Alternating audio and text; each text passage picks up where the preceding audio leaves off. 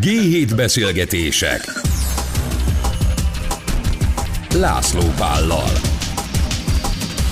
Ez itt a G7 Podcast, és Márvány Zsolt a CIP Bank pénzforgalmi szolgáltatások vezetője a mai vendégünk, és abban maradtunk, hogy tegeződünk. Szia! Szia, szia! És az első kérdésem nekem egy nagyon fura kérdés, hogy te egyébként figyeled el, hogy hogy áll az euróforint árfolyam, miközben neked elméletileg ez kicsit a munkád is, illetve az, hogy más is figyelje, az is a te munkád.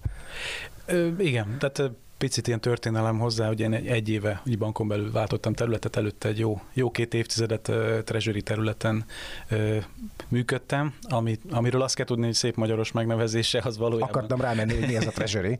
valójában azt a, azt a területet jelöli, ami, ami legalábbis a vállalati része, ahol a vállalatok, az exportőrök, importőrök, mondjuk a forinttól eltérő devizanemű akár utalásaikhoz, akár milyen hitelműveleteikhez a devizát ugye azonnaliban is tudják váltani, illetve mindenféle fedezeti műveletekkel tudnak zsonglőrködni. A mai téma az még ehhez a területhez tartozik, és a, amit mondtál, pénzforgalmi terület, az egy picit ettől eltér kapcsolódik, de, de azért alapvetően az már nem a deviza forgalomról szól. Te azt figyeled, hogy mondjuk és nem politikai folyamatokat kérdezek, hanem gazdasági folyamatokat, hogy nekünk mekkora esélyünk, és mikor lehet arra gazdaságilag, hogy esetleg egy eurót bevezessünk? Egy, egy nagyon régi és nagyon fájó sebet téptél most föl. 2000-ben, amikor elkezdtem bankszektorban dolgozni, akkor így, így, és pont ugye ezen a treasury területen, akkor így mondták az is, hogy megőrült, tehát négy év múlva euró lesz, és akkor mit fogsz csinálni? És akkor, akkor tényleg ideges lettem, és akkor 2003 körül már kezdtem megnyugodni, de hát ugye akkor még mindig plusz négy év volt. És aztán ez a 2000 Hát 2008-ban tulajdonképpen ezt elengedtük elég rendesen. Így van, így van. Tehát ez a 2008-2010 környékén, ez a plusz négy év, ez folyamatosan volt, és utána válság, és ugye mostani állapot szerint meg, ha még mindig a treasury területen lennék, akkor sem lennék különösebben, azt gondolom, kétségbe esett. Sőt, büszkén mondom, hogy tavaly előtt egy kolléginál, lehet, hogy már három éve, de szerintem Európában először volt a, a, az értékesítési területen a treasury egy kollégina, aki nyugdíjba ment. Tehát jelzem, hogy az euró, az euró bevezetés jó kapcsán... Mert gazdaságilag ez nekünk jó? Összességében elég összetett kérdés. Tehát most, amikor egy úgymond válságosabb időszakot élünk, akkor jó. Tehát az, hogy van egy saját önállónak nevezhető monetáris politika, egy saját deviza, egy saját, és ugye ehhez kapcsolódóan saját kamatpolitika, az 2008-ban is nagyon sokat segített, illetve én azt gondolom most a, a, a Covid válság kapcsán is sokat segített. De a másik oldalon, a serpenyőben, a másik oldalán viszont ott van az a nagyon sok százmilliárd forint, amivel beljebb lennének a magyar vállalkozások, akik, és hát azért lássuk be, kicsi és nyitott ország vagyunk, nem kevesen vannak. Tehát akár az export, akár az import oldalon nagyon nagy rizikót, nagyon nagy kockázatot venne ki az ő mérlegükből az, ha euró lenne a hivatalos fizetőeszköz. De ezt, a, de ezt a kockázatot, hogy nem euró van, ezt hogyan tudjátok ti segíteni, hogyha én vállalkozó vagyok, itt, hogy nekem cégem van?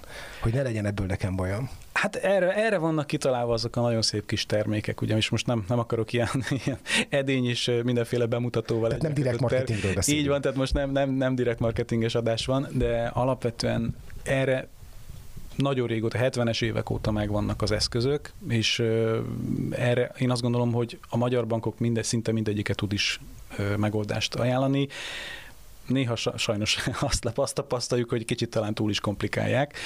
Nagyon egyszerűen mondjuk egy határidős ügylettel, vagy egy, egy deviza opcióval például bármelyik, akár exportőr, akár importőr cég ezt tudja kezelni, de ennek az első lépése az, hogy le kell ülni, és, és nagyon szépen át kell gondolni azt, hogy tulajdonképpen egyáltalán kell-e fedezeti ügyletben gondolkodni, és ha igen, akkor mondjuk akár az exportnak milyen arányában, milyen típusú termék, milyen futamidőkre. De ez egy, ez egy összetettebb folyamat, és ebben én azt gondolom, nagyon szívesen a kollégáimmal mi állunk rendelkezésre, mert nem tanácsadó cég vagyunk, de, de alapvetően egy ilyen szélzes területnek feladata az, hogy ebben egyfajta tanácsot nyújtson.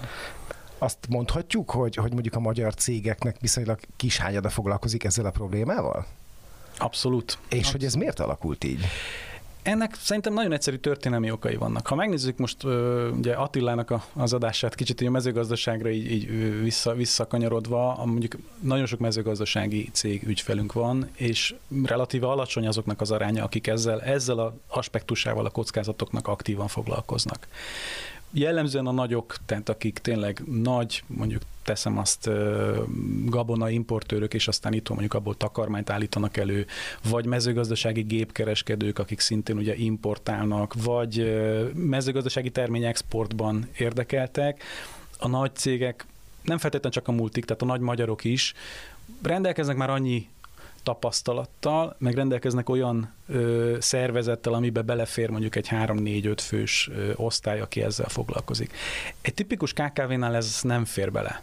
És egy tipikus KKV-nál, és most ez mezőgazdaságtól elkanyarodva, alapvetően ugye volt 10-20-30 évvel ezelőtt egy ötlet, egy szakértelem, abból kialakult egy cég, ami most már akár 10-20-30 milliárdos nagy KKV cégé is fejlődött, de ahogy én, meg ahogy mi látjuk, azért jellemzően az irányítás a legtöbb ilyen cégnél megmaradt az alapító tulajdonos. Hát egy személyes, a főnök. Egy, a, a főnök úr, illetve tulajdonos úr kezében, és ezeknél a cégeknél, ahol mondjuk van egy nagyon jó mezőgazdász, vagy egy, egy nagyon jó mondok valamit kémikus, vagy akárki, aki uh-huh. a szakterületében nagyon profi, a pénzügyek terén, most nem megbántani akarok bárkit, de a pénzügyek terén egyszerűen nem fér bele az, hogy most ő elkezdjen ilyen szinten ezekbe belemenni és gondolkodni. Változás egyébként van, tehát az elmúlt években azt látjuk, hogy ahol elkezdődött, és szerintem ez lassan ugye aktuális szinte minden KKV-nál, ahol elkezdődött a generációváltás. Tehát ugye már bejönnek a a, a, Fiatalok. az alapító gyermekei, Igen. akik ugye már bőségesen belefért időbe, hogy elvégezzék mondjuk az egyetemet, főiskolát, és pénzügyileg jellemzően egyébként pénzügyi képzésük is ehhez Meg hát pénzügyileg tudatosabbak, hát megváltozott a világ. Meg tehát, hát hogy idézőjelben amikor apa kezdte, amikor apa kezdte, akkor cash volt, ezt viszontlátás, és most viszont meg egy most csomó innováció van. Így van, így van, így van. Tehát most azért átléptünk egy, egy jókora ö, ilyen evolúciós ugrást így a pénzügyekben. Tehát ott azért már azt látjuk, hogy igenis ott már van nyitottság, és uh-huh. van érdeklődés. Tehát, tehát ez szép lassan változik, csak hát ugye ez még, ez még évek, évtizedek, és most senkinek nem kívánom azt, hogy minél hamarabb nyugdíjba menjen, de, de mire, mire tényleg mindenhol ez a generációváltás befejeződik, és ez a nyitottság bizottság kialakul, azért az még egy lassabb. És akkor tulajdonképpen ti ebben a, a, a nem tudom én, pénzügyi, uh, hogy mondjam ezt jól, én sem csak meg senkit, de mondjuk hiátusban tudtok erősen segíteni. Hát próbálunk.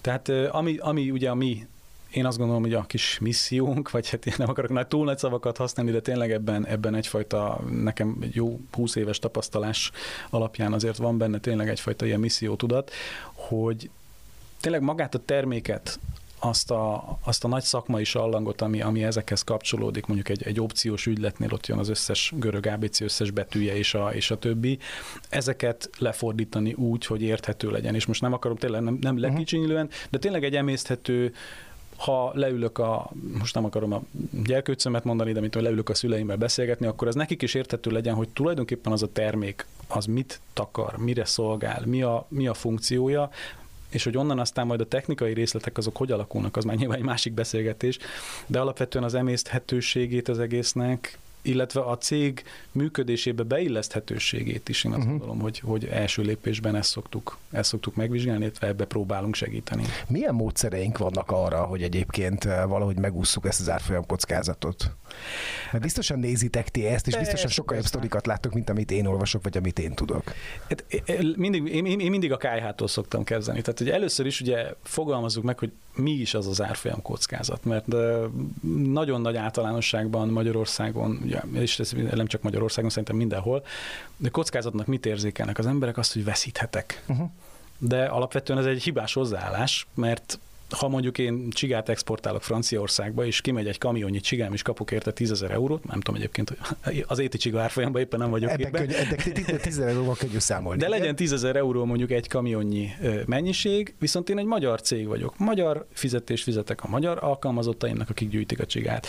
Magyar adót fizetek magyar forintban, stb. stb. Az összes kötelezettségem, a villanyszámlám, a minden forintban van, viszont én ugye a francia partnertől eurót kapok, akkor az én kockázatom az nem az, hogy a forint beerősödik, és akkor kevesebbet fog érni az euróm, hanem az, hogy ma, amikor a kamionom elhagyta az országot, nem tudom azt, hogy amikor majd három vagy hat hónap múlva megérkezik a számla ellenértéke, mennyi forintot fog érni ez az euró. Tehát a kockázatnak, tehát a pozitív és a negatív oldalát is figyelembe kell venni, és, és ez az első lépcső, amit mindig megpróbálunk az ügyfelekkel megugrani, vagy, vagy, vagy átlépni, hogy, hogy ez, ez, ez megvilágosodjon, mert onnantól kezdve már ugye egész máshogy fest akármelyik termék. Tehát ha én nem csak azt nézem, hogy jaj, ezen, ezen veszíthetek, hanem az, hogy jaj, nem tudom, hogy mennyit fog Tehát a bizonytalanság sokkal rosszabb, mint az, hogy veszítek vagy nyerek. És ezek a termékek, amiket, amiket mondjuk egy banki treasury tud adni, azok arra szolgálnak, hogy ezt a bizonytalanságot, tehát az, hogy nem tudom, hogy három hónap múlva mennyit fog érni az euró, ezt tudom most befixálni. Ezt meg tudod nekem mondani, hogy és nem terméket akarok megkérdezni, de hogy ezt hogyan képzeljem én el? Tehát én vagyok egy vállalkozód. Mondjuk azt, hogy én is csigát exportálok. Mondjuk azt, hogy én is hat hónap múlva kapom meg az ellenértékét ennek a dolognak. Mi az, amiben te tudsz nekem, vagy ti tudtok nekem abban segíteni, hogy ezt a bizonytalanságot ne érezzem? Mert ez egy kicsit ilyen futurisztikus nekem, mert csak nem fizetitek ki előre nekem, tehát hogy érted? Nem, ezt igazából nem fizetjük ki előre, és illetve neked sem kerül úgymond pénzbe az elején, hanem ma megállapodunk abban, tehát amikor neked a kamionot uh-huh. kiment, tudod, hogy jön a 10 euró 6 hónap múlva, ma a mai árfolyam alapján a 6 hónapnyi kamat különbséget beleszámolva tulajdonképpen megállapodunk egy hat hónap múlva érvényes árfolyamban. Uh-huh. Tehát ma befixáljuk, hogy akkor... Na, de ez ugyanolyan kockázat, mint amikor határidős üzlet, ügyleteket kötök a, a devizatősdén a, a devizára. Ha csak a határidős ügyleted van, akkor igen. De neked van egy kamionod telecsigával, ami Franciaországba megy. Tehát a te könyveidbe az az export úgymond, az most kerül be. Uh-huh. Tehát a mai MNB árfolyamon elszámolod, hogy akkor a 10 eurós számlát te beveszed a könyvedbe. Uh-huh. Hat hónap múlva, amikor megérkezik az ellenérték, ugye ott is van egy elszámolásod. Tehát, tehát ha nem lenne határidős ügyleted, akkor is van egy árfolyam hatása a dolognak, hiszen a, a számla bekerülése és a teljesítése között, jellemzően MNB árfolyamon, ott azért van egy elszámolás. Tehát az eredmény kimutatásodban lesz uh-huh. valamiféle hatása és e mellé, tehát párhuzamosan kell a két dolgot nézni, e mellé kötöd a határidős ügyletet. Értem. Ha erősödik a forint, akkor a mai 10 eurós ügyleted az lehet, hogy 10 forinttal kevesebbet fog érni a, a 6 hónap múlva. Viszont ha erősödik a forint, akkor te a határidős euró eladásodon nyertél 10 forintot. Uh-huh. Tehát a reál oldalán bejön, úgymond 10 forintnyi árfolyam, a, vagy a reál oldalon, ha veszítesz 10 forintot, akkor azt, azt megnyered a másik visszanyered a másik uh-huh. Tehát a kettőt egyben... Tehát ezt a kockázatot tudjátok kisimítani. Ez gyakorlatilag igen, pontosan erről szól, hogy ami emelkedés vagy csökkenés a reál oldalon van, azt kisimítod egy ellenirányú emelkedéssel vagy csökkenéssel. Uh-huh. És így forintban tudni fogod, hogy ennyi lesz. On, onnantól kezd egyébként tapasztalat szerint elkezdeni szomorkodni az ügyfél, amikor mondjuk teszem azt, mi lett volna, ha nem kötöm meg. Ha kimegy a kamion, és mondjuk egy mai szinthez képest 10-15 forintot gyengül az euró, mert gyengül a forint, bocsánat, uh-huh. tehát följebb megy az euró-forint árfolyam, akkor ugye visszatekintve, akkor fogja, fogja a fejét az ügyfél, hogy hát ha nem kötöttem volna meg, akkor most beljebb lennék 15 forinttal. Uh-huh. De erre én meg mindig a nagypapám és a villamos című hasonlatot szoktam mondani, hogy ha ő csilingelt volna, nyilván akkor nem a nagypapám lett volna. Tehát ha már egy ilyen gondolat felmerül, akkor az onnantól ez már nem fedezeti ügylet, hanem spekuláció. Uh-huh. Na jó, de hát a magyar ember alapvetően ilyen. Hát persze, persze, ez, és mondom, ez, ez 20 éves tapasztalat, ez nem, ez nem, nem specifikus, ez szinte mindenkiben benne van, de aki át tudja ezt lépni, és, és tényleg tudja úgy kezelni, hogy igen, van egy kockázat, ami szeretném azt tudni, hogy hat hónap múlva ez forintban mennyi lesz, mert ez, ehhez számolom az összes minden többi költségemet, akkor akkor ez, a, ez az eszköz. Ti érzitek a változást egyébként a cégek részéről ez ügyben? Tehát, hogy, hogy sokkal kevésbé vagyunk kelet-európaiak és akarunk spekulálni, mint amennyiben egyébként üzletemberek ki akarunk válni, és azt mondjuk, hogy szeretnénk kevesebb kockázattal, de biztos bevételt és biztos hasznot realizálni.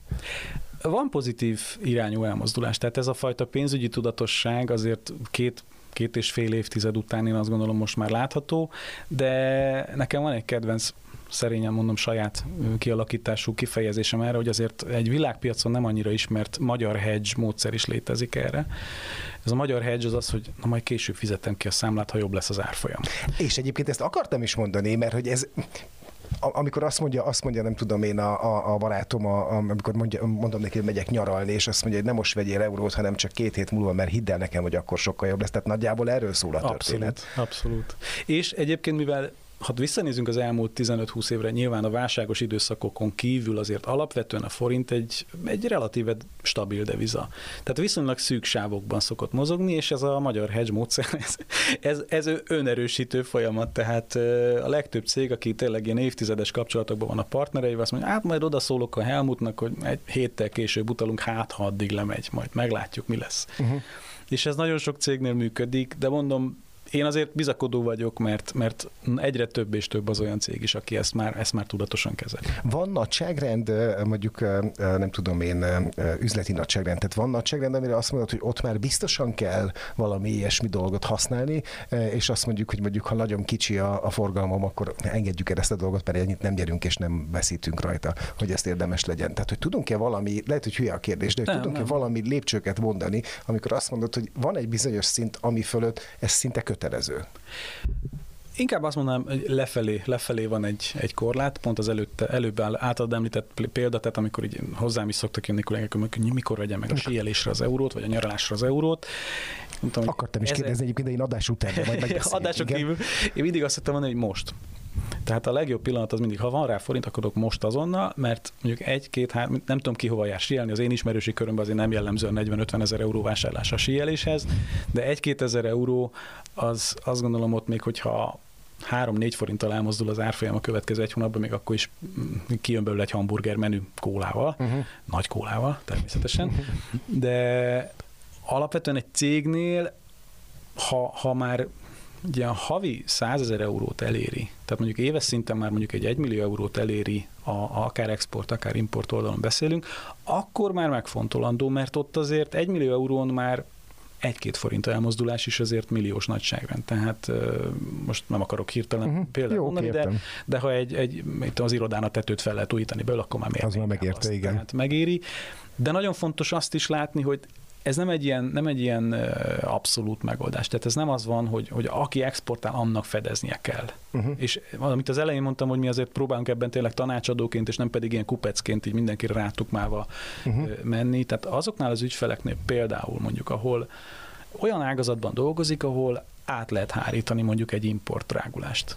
Tehát, hogyha a fogyasztóval meg tudja fizettetni azt a, azt a mondjuk árfolyam mozgás forint gyengülést, akkor ott akár még, akár még visszafelé is elsülhet a dolog.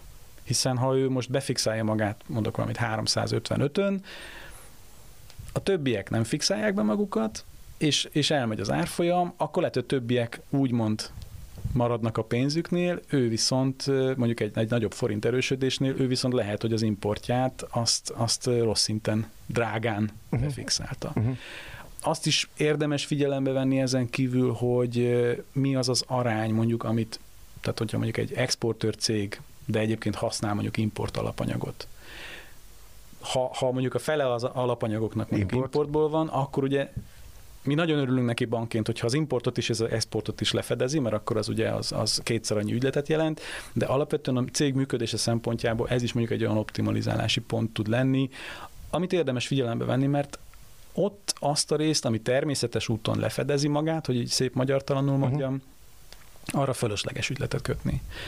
Illetve van még olyan lehetőség, hogy utóbbi években nagyon sokszor látjuk azt, hogy nagyon sok beszállítóval, de akár már, már energiaárak meg egyebek kapcsán is már le lehet úgy szerződni, és mondjuk egy, egy exportőr cég le tud úgy szerződni, hogy mondjuk ő euróban akarja fizetni a, a mondjuk a közüzemet. Uh-huh nem mindenhol, nyilván, meg a magyar adókat az sosem lehet majd még, hát legalábbis jó ideig, hú, kicsit pessimistának hangzott, de tehát még jó ideig a magyar adó az forintban megy, de, de nagyon sok cégnél látjuk azt, hogy ügyesen letárgyalva partnerekkel, szolgáltatókkal, már szinte teljes mértékben ki tudják zárni, anélkül, hogy a bankkal bármit kötnének, szinte teljes mértékben ki tudják zárni a kockázatot, szinte tényleg csak a bérek, meg az adó az, ami, ami megmarad uh-huh. a, a cég könyveiben, amit, amit így sújthat az árfolyam kockázat. Ennek a szabályozási része hogy néz ki? Tehát, hogy mégiscsak az Unió Európai Uniós tagállamok vagyunk, kötődünk persze az euróhoz bizonyos szempontból, de hogy ebben a tekintetben nem tudom, hogy hogy állunk.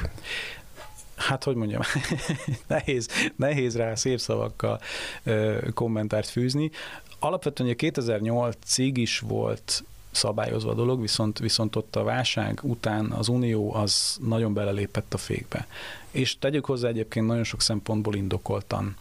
Tehát 2008-ig, ugye most nem akarok tényleg itt a válságról ilyen hosszasan ecsetelni, de, de olyan szinten elszaladtak, főleg a befektetési bankok a termékfejlesztés, idézőjelben termékfejlesztés uh-huh. útján, hogy tényleg már olyan kockázatos ö, dolgokat adtak el az ügyfeleknek, mondván ez tuti lesz kacsint-kacsint, amik aztán nagyon csúnyán visszaütöttek. És ebből az Unió leszűrte azt, hogy oké, okay, innentől kezdve bármi, ami ilyen származtatott termék, az csak úgy lehessen az ügyféllel megállapodni, illetve leszerződni, ha az ügyfél minden apró cseprő kis részletével tisztában van, és ebből lett ugye a MIFID, majd most már ugye a MIFID 2-es szabályozás. Tulajdonképpen a MIFID szabályozás az semmi másról nem szól, mint hogy egy befektetővédelmi csomag, amit az Unió előír minden tagállamnak, és ezt ugye az MNB is nagyon szigorúan, sőt, helyenként még szigorúbban is veszi, mint, a, mint maga az Unió, ami nagyon szép és nagyon jó, hiszen én, mint Márvány Zsolt magánbefektető, nagyon örülök neki, hogy nem próbál a privát bankár rám sózni olyan dolgot, amihez nem értek, amiről nem tudom, hogy mekkora a kockázata, és amin esetleg nem bukom el a családi ezüstöt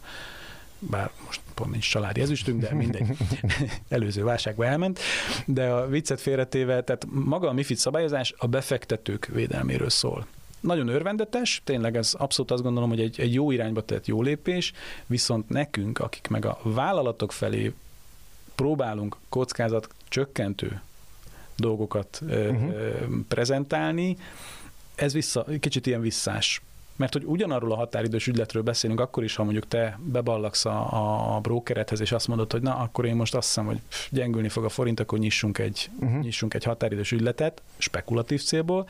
Teljesen más az alapszituáció, mint amikor oda jön a csiga exportőr, és azt mondja, hogy hát én most akkor eladnék eurót hat hónapra. Mert De ugyanez a szabályozás vonatkozik mind a két Pontosan, pontosan. És, és ez nektek okoz problémát? Bankként azért ez fejfájás, mert mert úgy kell értékelnem egy ügyfelet, úgy kell kockázatokról tájékoztatnom egy ügyfelet, hogy ha csak az ügyletet nézem, és ugye amit az előbb beszéltünk, uh-huh. tehát, hogy itt egybe kellene nézni magát uh-huh. a Csiga exportot, meg a határidős ügyletet, de nekem csak, az, csak a határidős ügyletről kell elmondanom, hogy ez irgalmatlanul veszélyes, ez szörnyen kockázatos, ez borzasztó.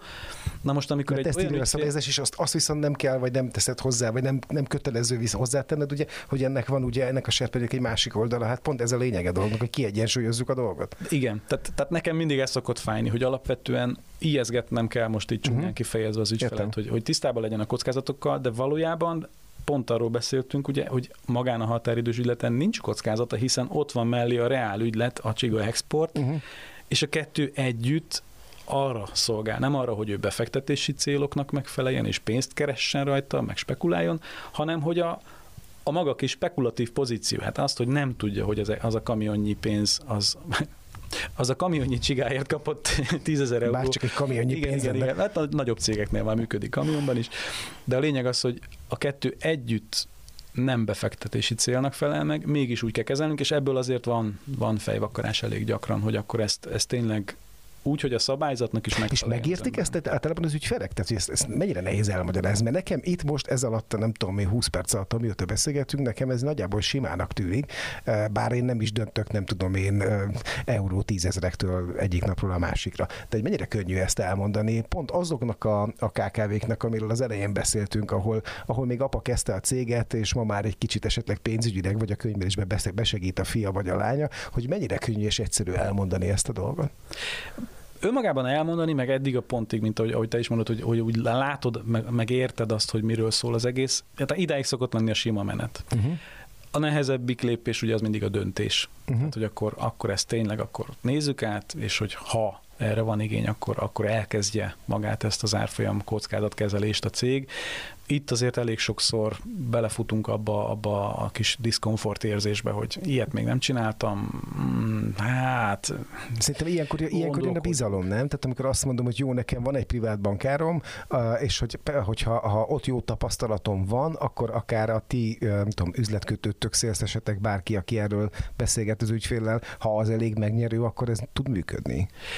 És nem is csak a személyes megnyerés egyébként. Tehát amit, amit mi szoktunk javasolni ilyenkor, tényleg az ilyen bizonytalankodó ügyfél, és ez teljesen megérthető, tehát alapvető emberi tulajdonság. Hát, nem, szer, nem szeretünk olyanba persze, belevágni, amit, amit nem ami, ami kívül van a komfortzónán, főleg, hogyha tényleg olyan terület, ami, ahol aztán tényleg nem sok tapasztalás van, de, de így szoktunk bejönni azzal, hogy idézőjelben ilyen tesztidőszak. Tehát, hogy ne, ne kezdje el egy cég azt, hogy most akkor rögtön elkezdi az egész exportját. Egy-egy ügylet. Magát az, hogy hogy zajlik ez, ugye ezt uh-huh. lehet telefonon, lehet milyen online platformon kötni, hogy zajlik maga az ügyletkötés, milyen papírok, milyen szerződések jönnek, milyen tájékoztatás. Ugye az uniós és MIFID előírások azok egyébként a, az ügyletnek az élete során is végig jönnek, tehát folyamatosan tehát folyamatos tájékoztatás van, igen, persze. Ha most valami miatt le kéne zárni az ügyletet, akkor mi lenne rajta az eredmény, és a többi, és a többi. Tehát, hogy egy picit így szokják az ügyfelek, és és egyébként tényleg itt van ez, amit, amit így mindig szoktam hangsúlyozni, hogy alapvetően mi, mi nem értékesítőnek látjuk magunkat, inkább tanácsadónak. Uh-huh. Tehát inkább az a feladat tényleg, hogy, hogy az ügyfél maga biztosan megértse ezt az egészet, hogy miről szól, megértse azt, hogy alapvetően nem rátukmálni akarjuk, hanem ez, ez azért jó, mert az ő kockázatát csökkenti, és azért volt egy-két nagyon szép történetünk, amikor tényleg utólag meg volt az AHA érzés, hogy tényleg bemerte vállalni az ügyfél, úgyhogy nem volt előtte tapasztalata, és amikor mondjuk az extrém példák az nyilván mindig válság idején szoktak jönni, de, de alapvetően a, tényleg próbáljuk fogni a kezét az ügyfélnek, és, és végigvinni ezen a folyamaton, és utána aztán nagyon sok olyan ügyfél van, aki egy-két, egy-két hónapnyi rutinszerzés után viszont így ráérez, és onnantól jön már a következő lépés ennek a, ennek a tanácsadásnak, hogy akkor tényleg akkor gondoljunk ki egy, egy komplexebb ilyen fedezeti stratégiát. Hogy Mert hogy egyébként én azt is tudom tőletek kérni, hogy az én saját cégemre, a saját menetemre, exportomra, importomra, és a többi, és a többi rakjunk össze egy olyan rendszert, ami a legjobban kiegyensúlyozza ezt az árfolyam problémát? Gyakorlatilag igen. Uh-huh. Tehát, és sőt, erre is törekszünk alapvetően, hogy ne az legyen, hogy megálmodja az ügyfél, hogy most akkor most eladok 100 ezer eurót, hanem az legyen mögötte az érvelés, hogy most, most azért 100 ezer eurót adok el, mert egyébként, mit tudom én, 200 ezer eurónyi csigán ment ki Franciaországba, mm. de a csiga táp az meg Németországba jött be 50 ezer euróért, stb. stb. Mm. Tehát, hogy hogy Szerintem az egészet... csigatenyésztők most kaptak a fejükhöz, hogy csigatáp, lehet, hogy ilyen nincs is, én nem tudom, De van ilyen? starter, ilyen. Van? Most csinálok rá céget, úgyhogy... Jó, értjük. De, viccen kívül, tehát, tehát nálunk pont az a cél, tehát most itt ugye lehet, lehetne ilyen nagy lózungokat beszélni, de, de én azt gondolom, az, hogy nem egy egy-egy ügyleten akar nagyot kaszálni a bank. Tehát ez a 2000-es évek előtt mondhatjuk azt, hogy visszanéz, akkor még nem dolgoztam. Tehát hát Kelet-Európában ez szokás Kelet-Európában ez a nagyot kasszáljunk mentalitás, ez én azt gondolom nem csak a CIP-ben, ez szerintem most már azért ugye a magyar bankrendszerben is jócskán megváltozott az utóbbi évtizedekben, és mindenki arra törekszik, hogy legyen egy stabil ügyfélkapcsolat, ami, ami nem csak erről a, az idei tíz ügyletről szól, hanem a következő 10-20-50 évről, ameddig tényleg a bank is, meg a cég is létezik, ez legyen egy olyan harmonikus kapcsolat, amiben az ügyfél tudja azt, hogy jöhet hozzánk, megpróbálunk segíteni, és megpróbáljuk megtalálni azokat a pontokat, amik esetleg neki elsiklottak így, vagy elsiklott fölötte a figyelme. Nekünk meg bankként meg pont az az érdekünk, hogy, hogy az az ügyfél, az elégedett ügyfél legyen, és itt egy picit így a marketinges kollégáknak üzenem, hogy tényleg is itt van az a, az a szerethető bankolás szlogen, amit, amit az utóbbi hónapokban mi előszeretettel használunk, hogy tényleg abból a fajta régi ilyen utálom azt, hogy megint a bank, meg a fiók, meg a minden. Tehát, hogy ebből egy ilyen harmonikusabb kapcsolat, egy normális egymással együttélés, egymással együttműködés tudjon kialakulni. Uh-huh. És mondom, ez, ez a tipikusan olyan termék, amiben az ügyfelekben megvan egyfajta ilyen óckodás, ellenkezés, és amit, hogyha normálisan tud bemutatni az ember, és normálisan tud segíteni ennek a, ennek a megismerésében, akkor ebből tipikusan lehet, én azt gondolom, egy hosszú távú együttműködés. Az utolsó kérdésem az nagyjából az, hogy azt ti tudjátok-e, biztos tudjátok, hogy itt mekkora piacról beszélünk? Tehát mi az a volumen euróban, forintban, árfolyamban, kötvényben, és a többi, és a többi határidős opcióban? Mi az a volumen, amiről beszélünk? Mekkora az a piac, ahol ezt lehet használni? Hát, ha csak a deviza kockázatkezelést nézzük, most így fejből nem tudom a számot, de, de azt tudom, hogy több száz, több száz milliárd forint per év, ami, ami az most, a ma működő magyar cégeknél export vagy import oldalon a kockáztatott összeg, úgymond. Hát ennek, hogyha mondjuk csak 3-5 százalékát nézem, ami egyébként maga a mozgás, akkor itt óriási összegekről Igen, beszélünk, tehát, ami tényleg, elúszhat, vagy éppen bejöhet. Ezért tényleg, tényleg, tényleg rengeteg, és, és egyébként hosszú távon tényleg azért lenne jó megoldás a magyar gazdaság szempontjából az euró bevezetése, mert addig, amíg 70 százalék fölött van bőven az exportunk aránya az ősz GDP-n belül, és ugye ennek a nagy része az, az Unióba megy, addig, addig ezt menedzselgetni azzal, hogy mindig egy picit gyengítgetjük a forintot, vagy legalábbis szinten tartjuk, oké, okay, oké, okay, de a másik oldalon mindig ott lesz ugye a saját lábunkba lövés, hogy akkor viszont megy az infláció is vele. És uh-huh. ugye most jelen pillanatban pont, a pillanatban pont egy ilyen szituációban vagyunk,